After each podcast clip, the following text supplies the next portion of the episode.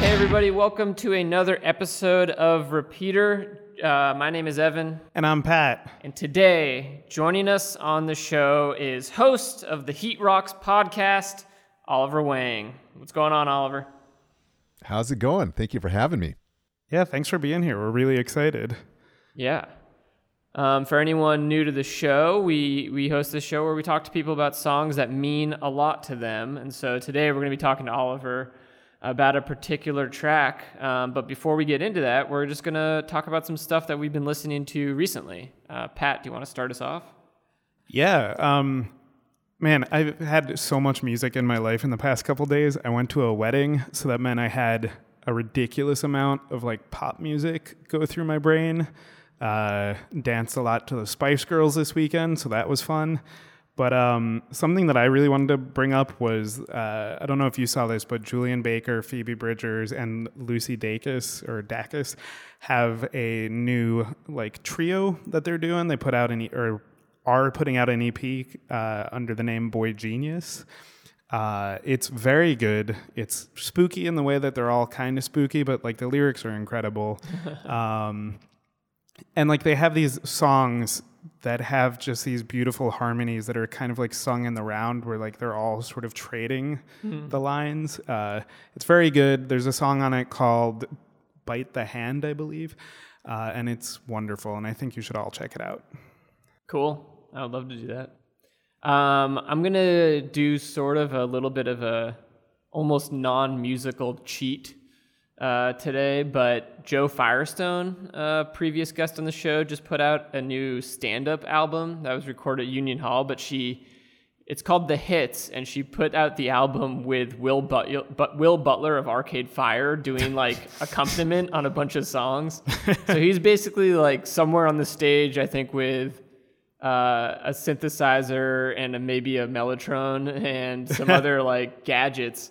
And he just plays music before and after and during some of her pieces. And I'll shout out the final track on the album, which is called I Have Been There. And Will plays some cool kind of synthy stuff over the whole bit. But it's a hilarious album. Joe is one of the funniest people in New York. I don't know if the whole nation has heard of her yet, but she's hilarious. And it's a really cool album. And kind of having like a legit musician accompanying her on it does sort of add this whole different flavor to the stand-up special that I think is a little bit different. It makes perfect sense. So yeah, it's great. Oliver, what have you been listening to recently?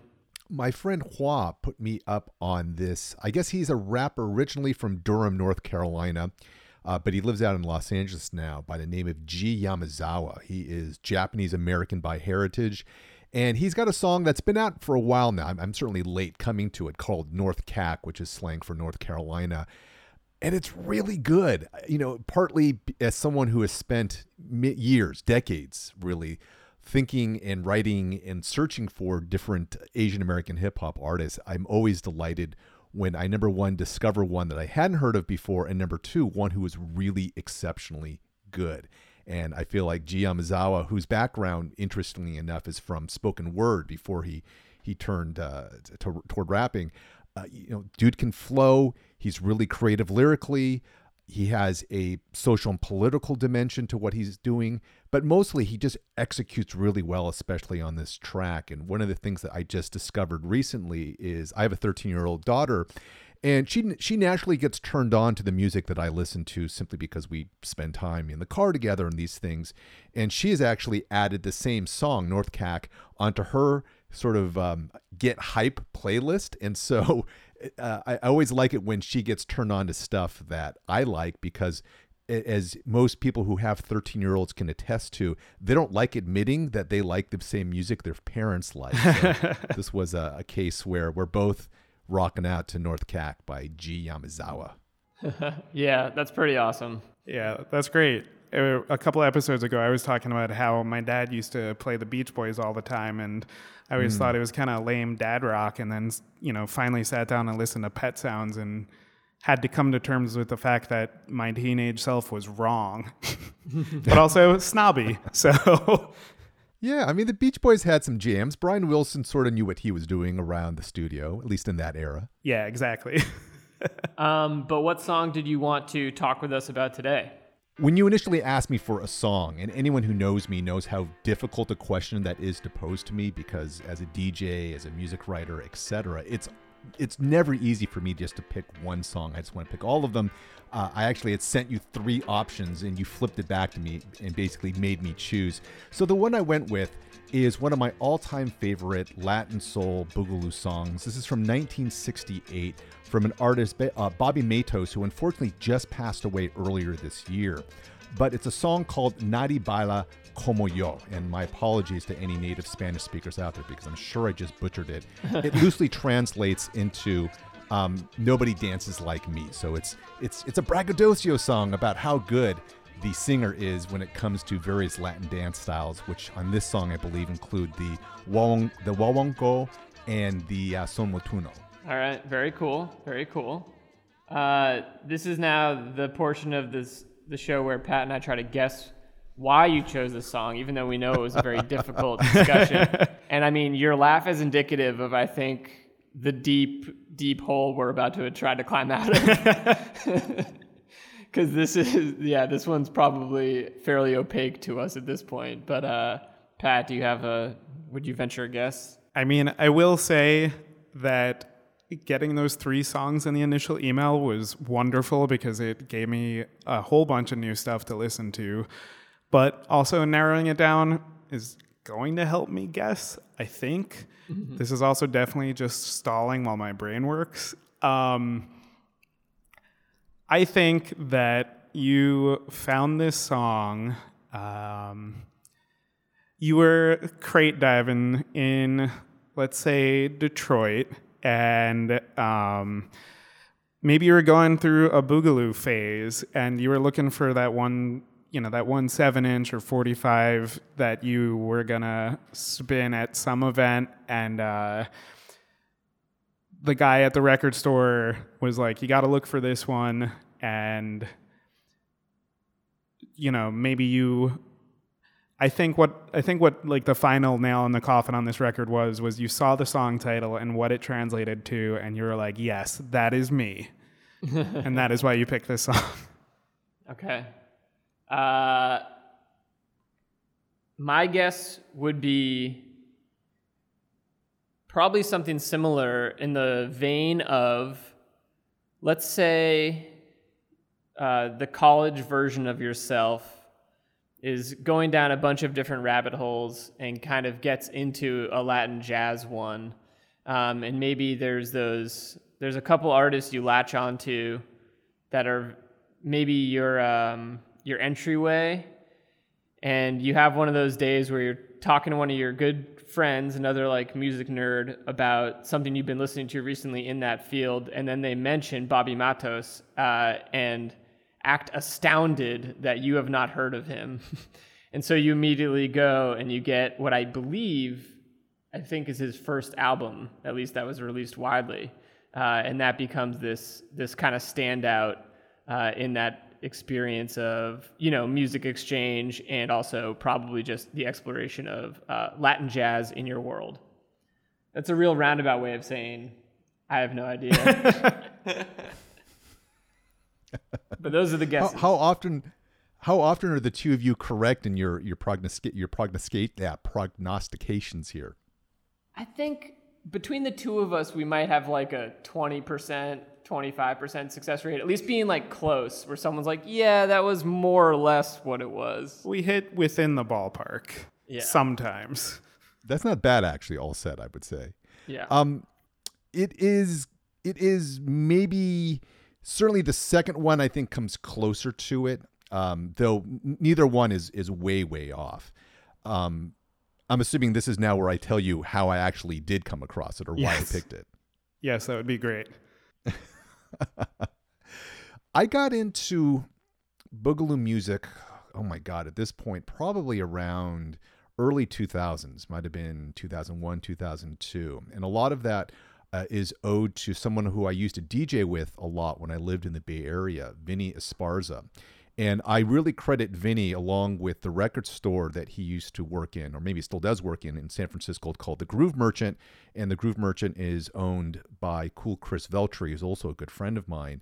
And between Vinnie and Chris, they're the ones who really put Boogaloo and Latin soul music in general, or just Latin music, period, put the whole multi-genres onto the map for me. Because prior to that, I listened primarily to soul, funk, and hip-hop music, and Latin was something that was, especially this kind of New York style of Afro-Cuban Latin music, was not something that I had much familiarity around at all.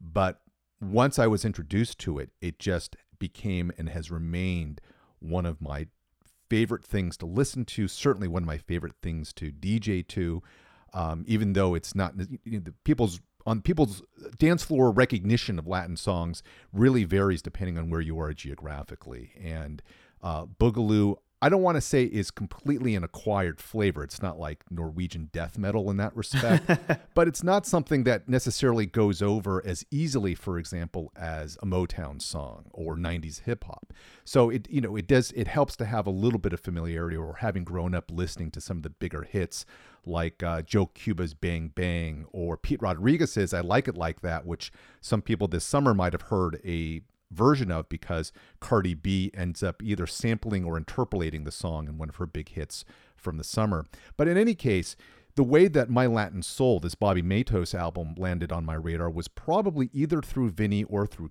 Chris. And My Latin Soul is one of the, not by any means, it's not certainly one of the more obscure albums, but it is one of the more sought after ones. And so people who are chasing after this, you can expect to pay anywhere from about $100, give or take. So it's sought after enough within the collector's community that it's not something that you just necessarily find lying around. But I'm trying to remember. So I know that's where I discovered the album. I want to say that I was actually put on this particular song several years later, because it wasn't one of the big hit songs off the album. But I might have heard it through the Boogaloo Assassins, which is an LA-based Boogaloo group that plays classic New York-style Afro-Cuban Boogaloo music, but again, doing it out here in LA. And I want to say that this might have been a song that was in their rotation. And when I heard it, my first thought is, what the hell is this? And when I found out, I realized, oh, I've had this on LP for years now. I just never bothered to check out track, whatever B2 or wherever it is on the album. So I felt a little bit sheepish about it, but regardless, it is, oh my God, I'm just trying to think of the ways in which I love this song. I think, and if I'm rambling here, you guys want to cut in, by all means, feel free to go ahead. No. We're loving this. Please tell us why, what do you love about it? You start with how it opens. And this is something where I'm not that well musically trained. And so I had to ask a few friends of mine who were piano players, how exactly do they make that opening set of piano chords happen? And it is if I'm not mistaken, a 1-4-5 chord, which is a really, really classic chord progression in Latin music. And you find this in rock and roll, which, in a lot of 50s and 60s music across the board in the United States draws on this 1-4-5 chord. But it's incredibly, incredibly common in Latin music.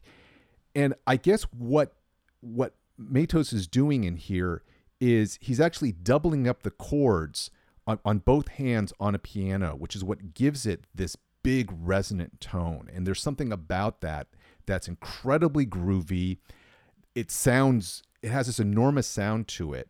And just from jump, the song is already just luring you in. And especially from a dancing point of view, I just find the whole thing irresistible.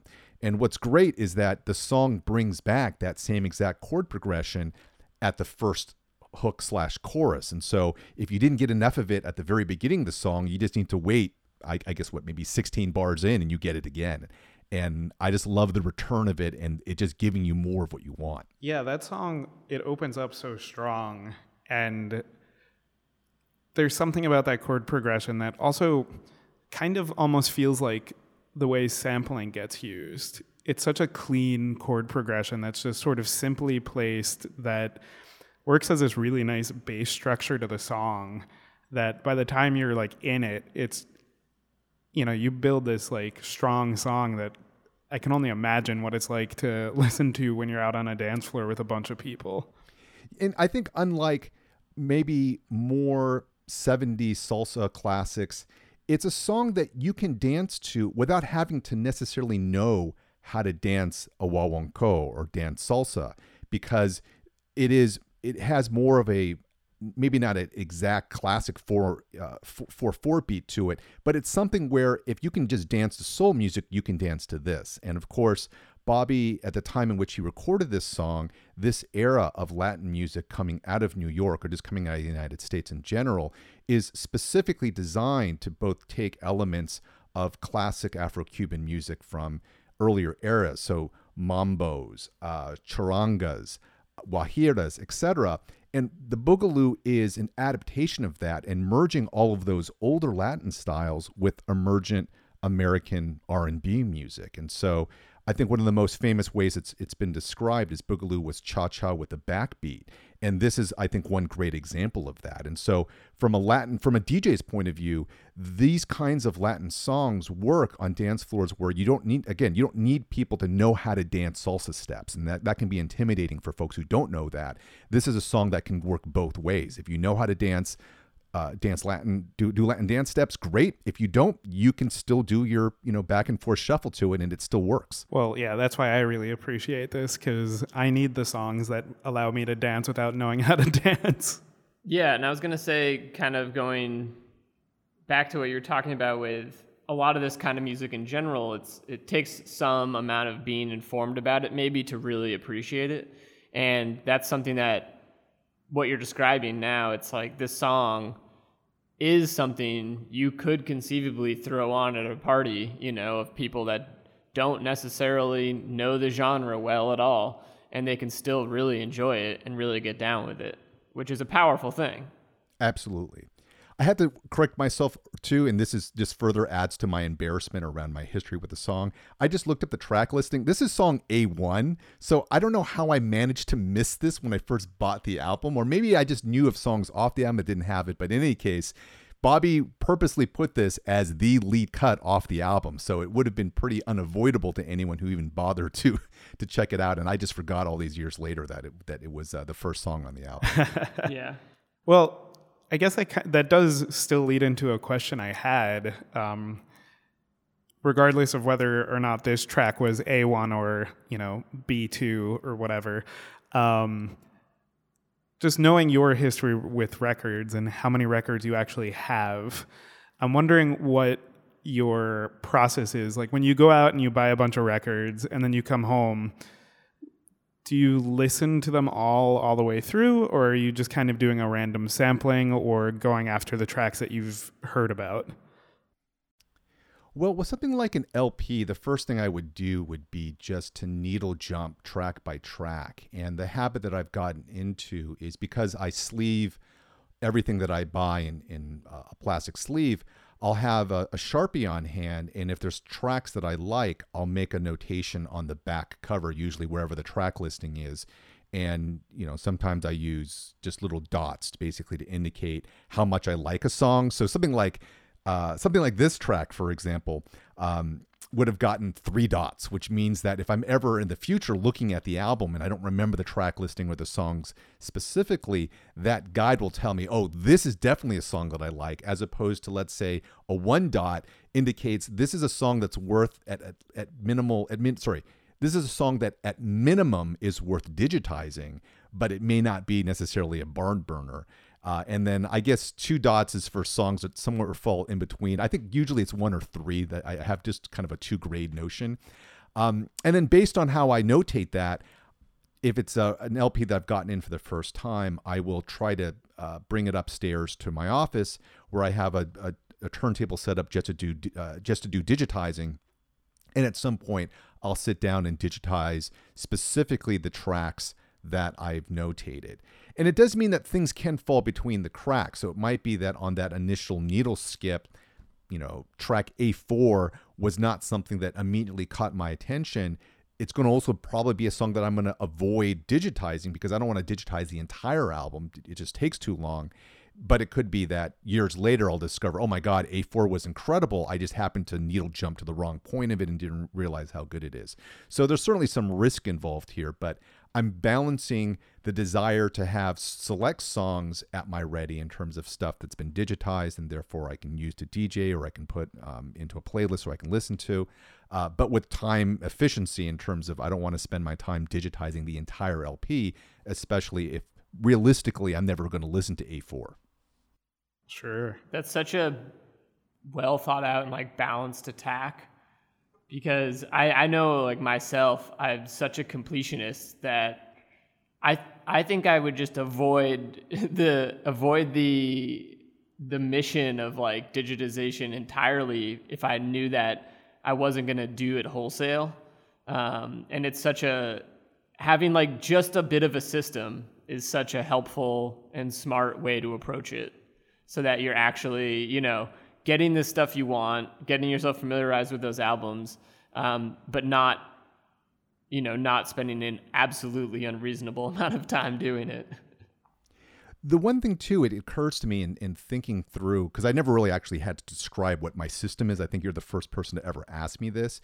With the needle jumping, a song like this one in particular, with Nadie Baila Como Yo, what's notable is that 2/3 of the way through the song, so I mentioned that at the first chorus, they bring back the intro chord progression, but at the second chorus, the song shifts from what was a mid-tempo wawanko, which is one Afro-Cuban style. It then shifts into a completely different one that's known as a son montuno, which is much slower, much groovier. And if one were just needle jumping, you might have landed on 1/2 or 1/3 of the song or the other and come away with a completely different impression of what the tempo was like and what the feel of the song is like.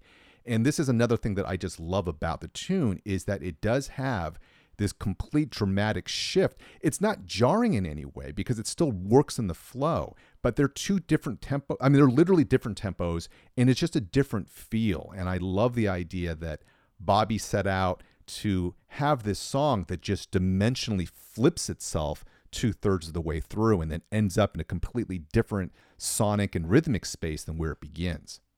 Yeah, it's when the tempo does that shift, it's such a cool thing to happen because it's both unexpected and feels right. Exactly.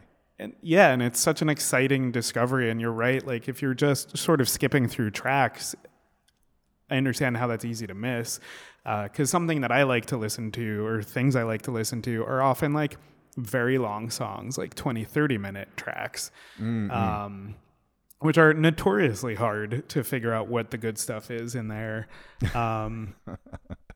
But I'm wondering, since you have a record player in your office, when you come across a track like this, is this the kind of song that you just pick up the needle and then drop it at the beginning of the track again?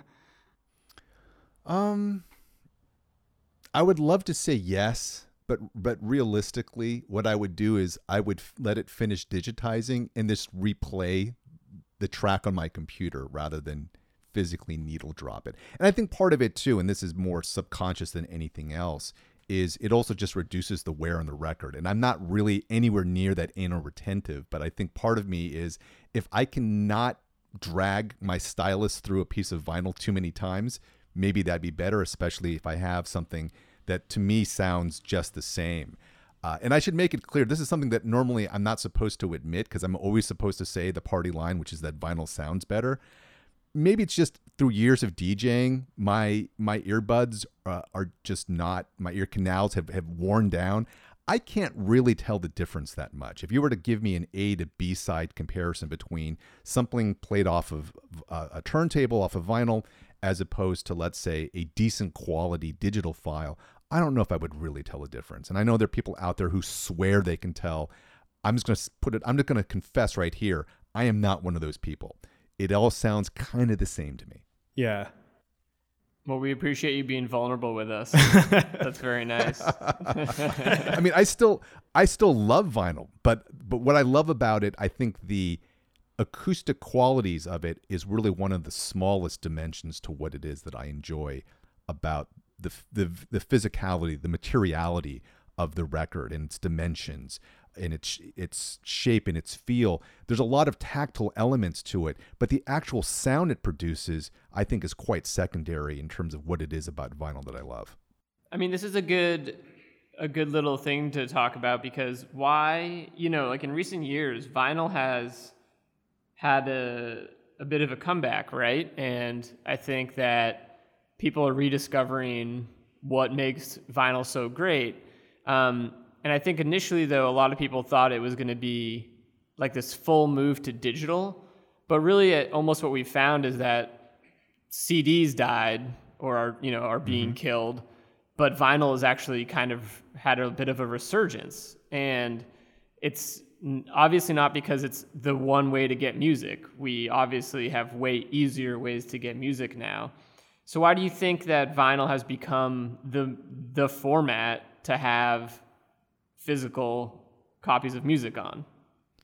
I think there's a lot of theories as to why that might be the case. One of the ones that I would put more stock into is, and this applies not just to vinyl, but to a lot of things that have a literal physicality and, as I said earlier, materiality to that. So food, for example, like why is food culture so big now in comparison to perhaps where it was 20 years ago? And one of the theories I've seen about this, which again, I put some stock into, is that at a time at which so much of what we consume, figuratively or literally, comes to us through the ether, right? There's no physicality to it. You want to listen to a song via streaming, you want to watch something.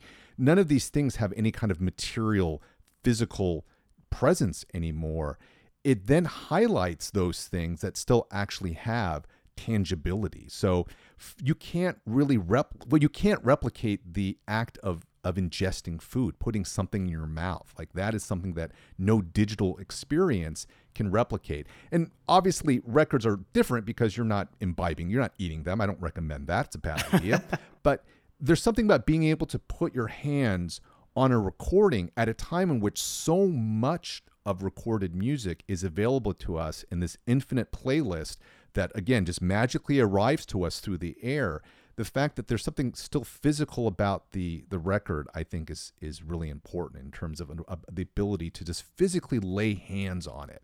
And beyond that, though, I think it does also just come back to, and I think about this a lot, just the very pleasing symmetrical dimensions of an LP, 12 by 12, which is big enough to be this canvas that people can use as a piece of art, and certainly people do. Unlike the CD, which its compactness is what makes it convenient, or did make it convenient during its heyday, but the CD just doesn't have the same physical pleasing dimensions or visual aesthetics to it because of its size. Again, in contrast, the LP it's big, but it's not unwieldy. And it's something where once you have it in your hand and you can look at it and you can flip it over and all of these things, I think there's something about that tangible connection which is hard to replicate. And it's something that, again, in an age in which so much of what we consume or interact with doesn't actually have any kind of physicality to it at all, there's something very reassuring about it. And I think the other thing to point out that for the better part of the 20th century, so certainly not if you're millennial, but anyone that's older than that, records were the dominant way in which you received music. It wasn't like there was a competing medium. For over 50 years, if you wanted to listen to music, you bought a record. There were no cassettes, no 8-tracks, no CDs, no DATs. You bought a record. And I think the fact that the enduring format of it says perhaps something about whatever it is that the magical quality of it allowed it to stay around for not just a generation, but for multiple generations. It was the way in which recorded music existed. And I think the fact that it's made a comeback, again, maybe says something to the reasons why it had that longevity to begin with. Yeah, I had never actually taken the time to consider how few years streaming has been a thing compared to just physical media as how people were receiving music. And there is something really interesting about kind of the information overload we get with Spotify or Apple Music or, you know, whatever the other countless streaming services. And there is something really interesting about, like, you know, going to somebody's parents' basement and you know, finding a pile of records from people you've never heard of, but, you know, maybe the thing in common is, you know, the record label or where they were recorded, or, you know, maybe you see a performer on there that you recognize. And there is something very, like you were saying, the size of an album, an LP, is way easier to read than a CD. There's a lot of art that gets lost when you shrink it down to the size of a CD, and when you can have it at 12 by 12, you can kind of really nerd out over the details. And that's something that I genuinely love. And I think this speaks to that the same point too, is that there's just much more that is contained on a record in terms of, I don't mean in terms of music because the format is limited to X amount of minutes, but just in terms of what you on a sensory level that you take in. There is the cover art. There are the liner notes. There are photos of the artist, perhaps.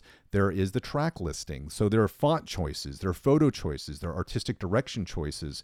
And this doesn't even get to just the physicality of this, of the circular disc itself. And, you know, I guess you could talk about the psychology of the wheel or of the circle and how that factors into, you know, ancient cosmologies and the ways in which we find the circle to be this kind of magical shape and all these different things. So the record, just from a sensory point of view, there's just so much there to take in. And I think you see this anytime someone is walking down a sidewalk and they pass a bin of records, and that urge to just reach out and start to flip through it. And it's not that they necessarily expect to find anything, but there is something alluring, I think, about the record, which I've written about this in the past, that it calls for our touch. And the thing about how a record is played, which is very much unlike the music that we listen to on Spotify or wherever, is it requires that tactile physical interaction. Like, you cannot play a record unless you can physically pick it up, place it on a turntable, pick up the needle, and then put it on the record. All of that requires you to actually physically interact with it in a way that experience is largely absent, I guess, outside of pushing a button on a touch screen in order to start a song off of a playlist. And again, with that song, what you don't get is you don't get any of the visual dimensions that I'm talking about outside of a line of text written in 9-point font on a computer screen. Exactly. There's an artist, I'm blanking on their name. I believe they're on the Temporary Residence label, and they put out a record, I want to say 2-3 years ago. I'll look it up later. We'll put it in the notes. But they did something I thought was really interesting, which was the paper in the center of the record on the label. They had little markers kind of just drawn on, like, you know, maybe every 4 or 5 degrees, with the instructions that you should take a razor and just kind of make a little inscription along one of those lines, so that when you drop the record, because it was a closed loop at the end. And so the idea was that if you did a line on each one of those, if you made a cut on each one of those lines, you would get like a 4-4 beat, or, you know, maybe a 3-4 beat or whatever. And essentially the artist was kind of trying to encourage, like, here, this is my record, but go in and make your own beat out of this. That's really clever. On the flip side, I just could never take a razor to a piece of vinyl because I've seen too many cases where people have accidentally, or maybe not that accidentally, taken box cutters to sides of vinyl, and it's just the worst sight and feel in the world. So even if that was the instruction, I don't think I could do it. I'll just watch a YouTube video of somebody else doing it, and then I can have the enjoyment vicariously. There you go. That makes sense.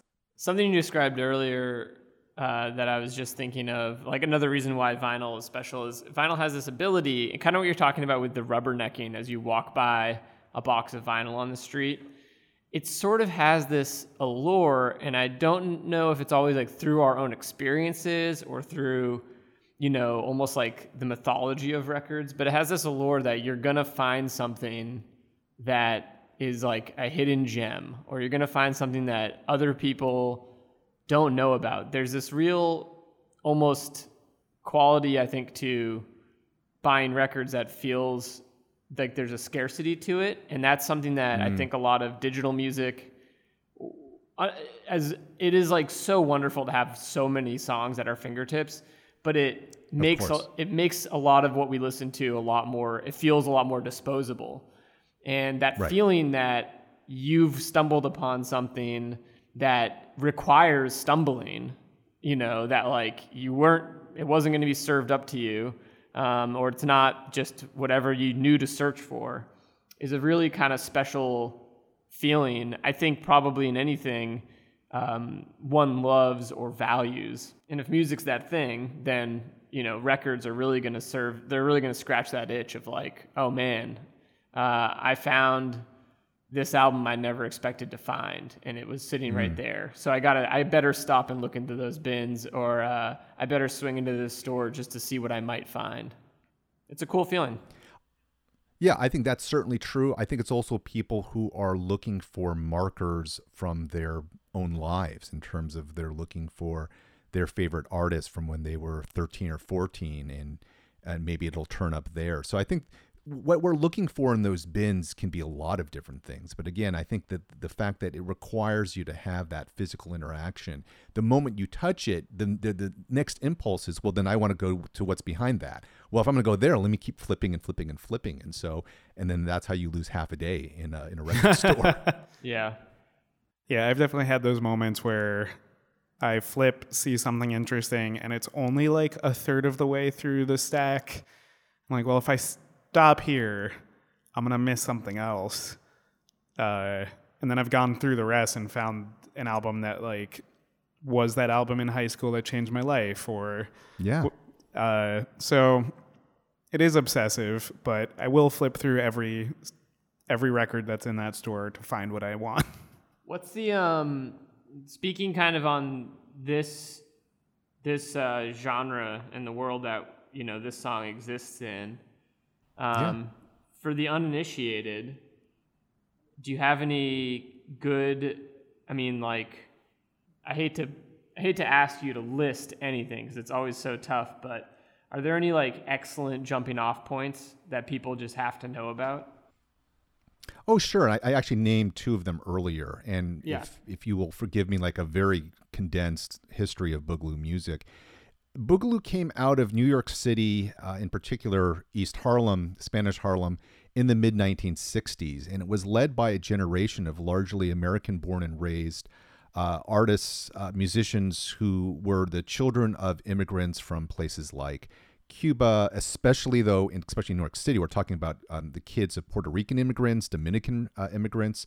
And this, for them, Boogaloo was their way of creating a sound for themselves that took elements of their parents' music. So this would be the classic Afro-Cuban and Latin styles I was mentioning earlier. So the mambo, for example, which was, of course, huge in the 1950s, but combining it with doo-wop music and R&B music, which as kids growing up in New York City, this is what they were excited to listen to because this was their sound. This was the music of their generation. And so Boogaloo basically fused these two traditions together. It took the Latin instrumentation and some of the chords and some of the rhythms, etc., but then merged it with R&B lyrics and vocals and rhythms as well, and that's how it was born. And I'm certainly not the first person to make this comparison, but if you think about how hip-hop music formed just a few miles north in the South Bronx a generation or a decade later in the 1970s, by taking funk music and disco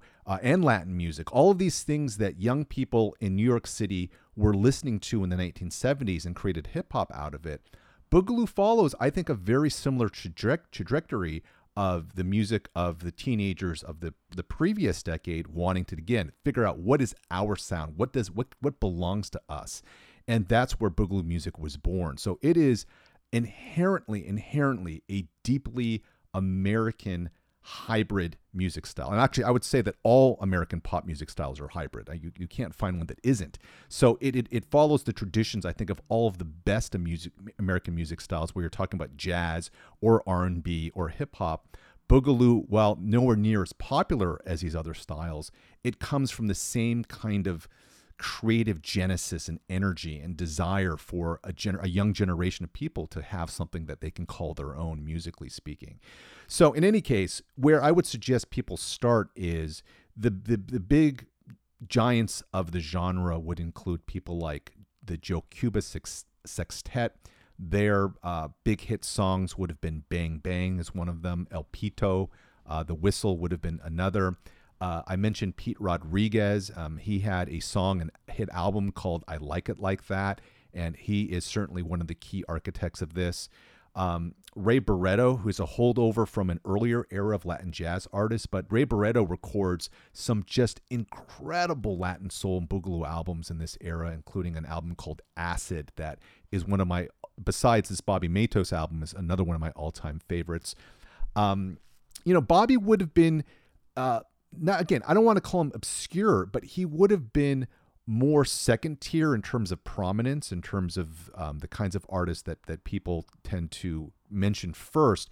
He doesn't come necessarily in that initial list, but My Latin Soul is absolutely, to me, just a classic in the genre, and is something, and that's been reissued now, and it's relatively easy to find if you don't mind having a reissue.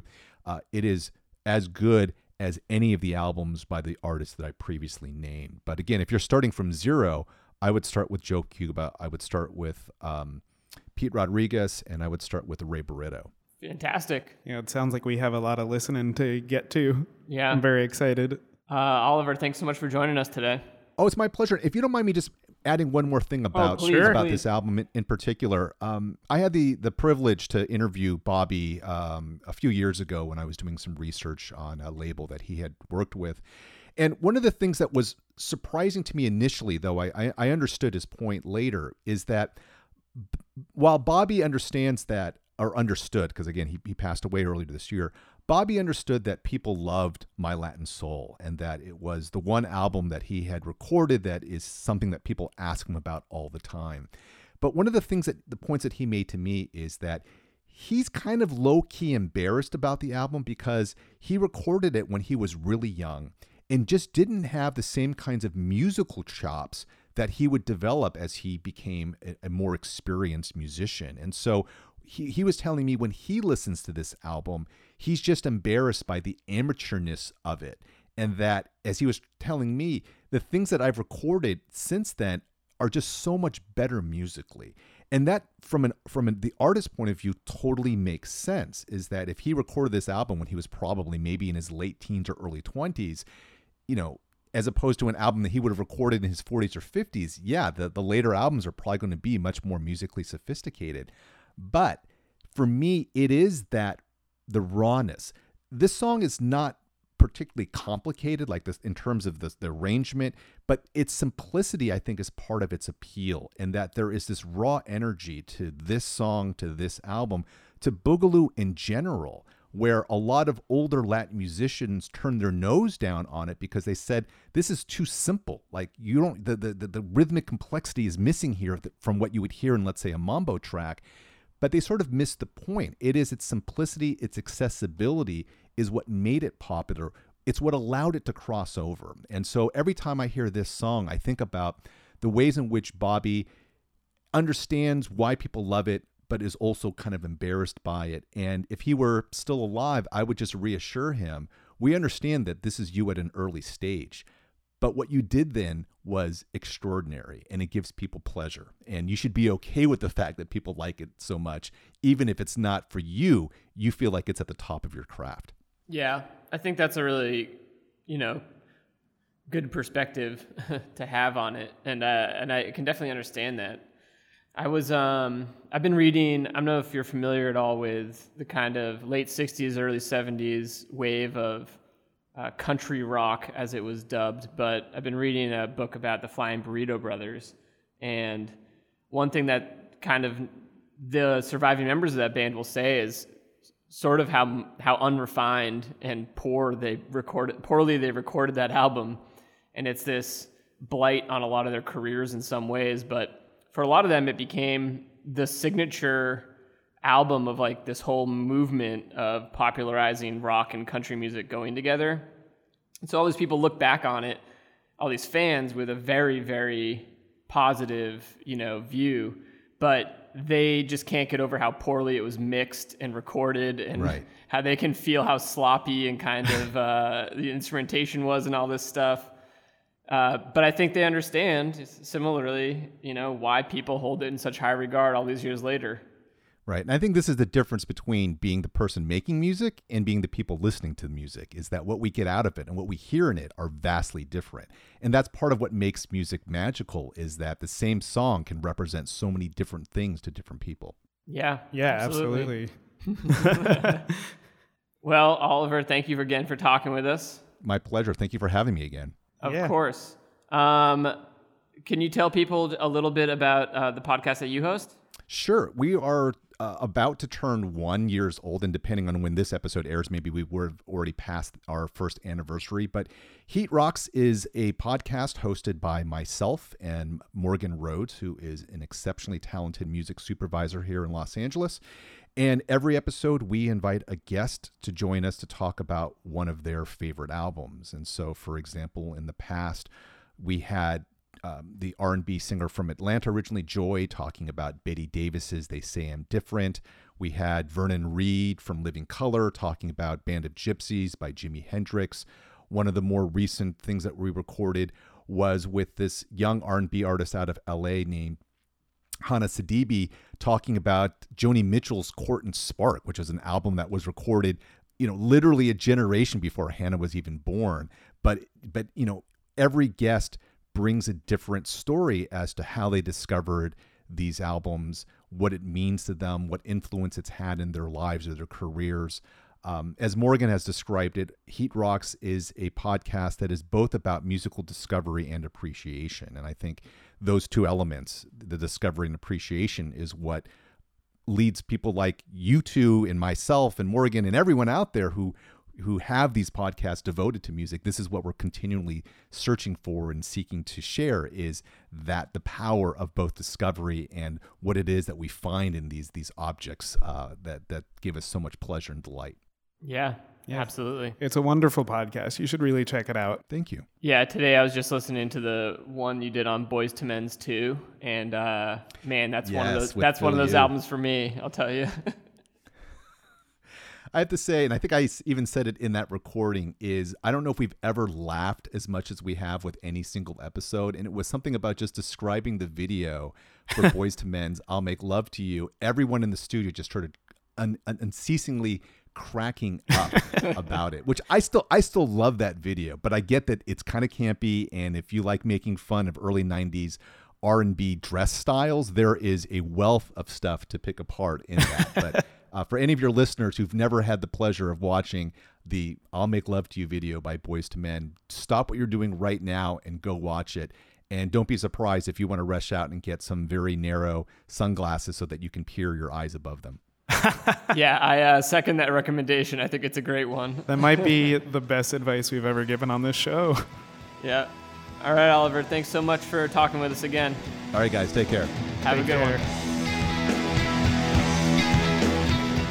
one. Repeater is hosted by Evan Ford Barden and Patrick Cartelli. This episode was recorded at Magnet Training Center in New York City, where they offer classes in improv, musical improv, sketch writing, storytelling, and more. Find out more at magnettheater.com. Visit us online at repeater.show for live dates, hot music tips, and show archives. Theme music by the Sun Lions. Everything else by Love Nest Productions. Welcome to Repeater.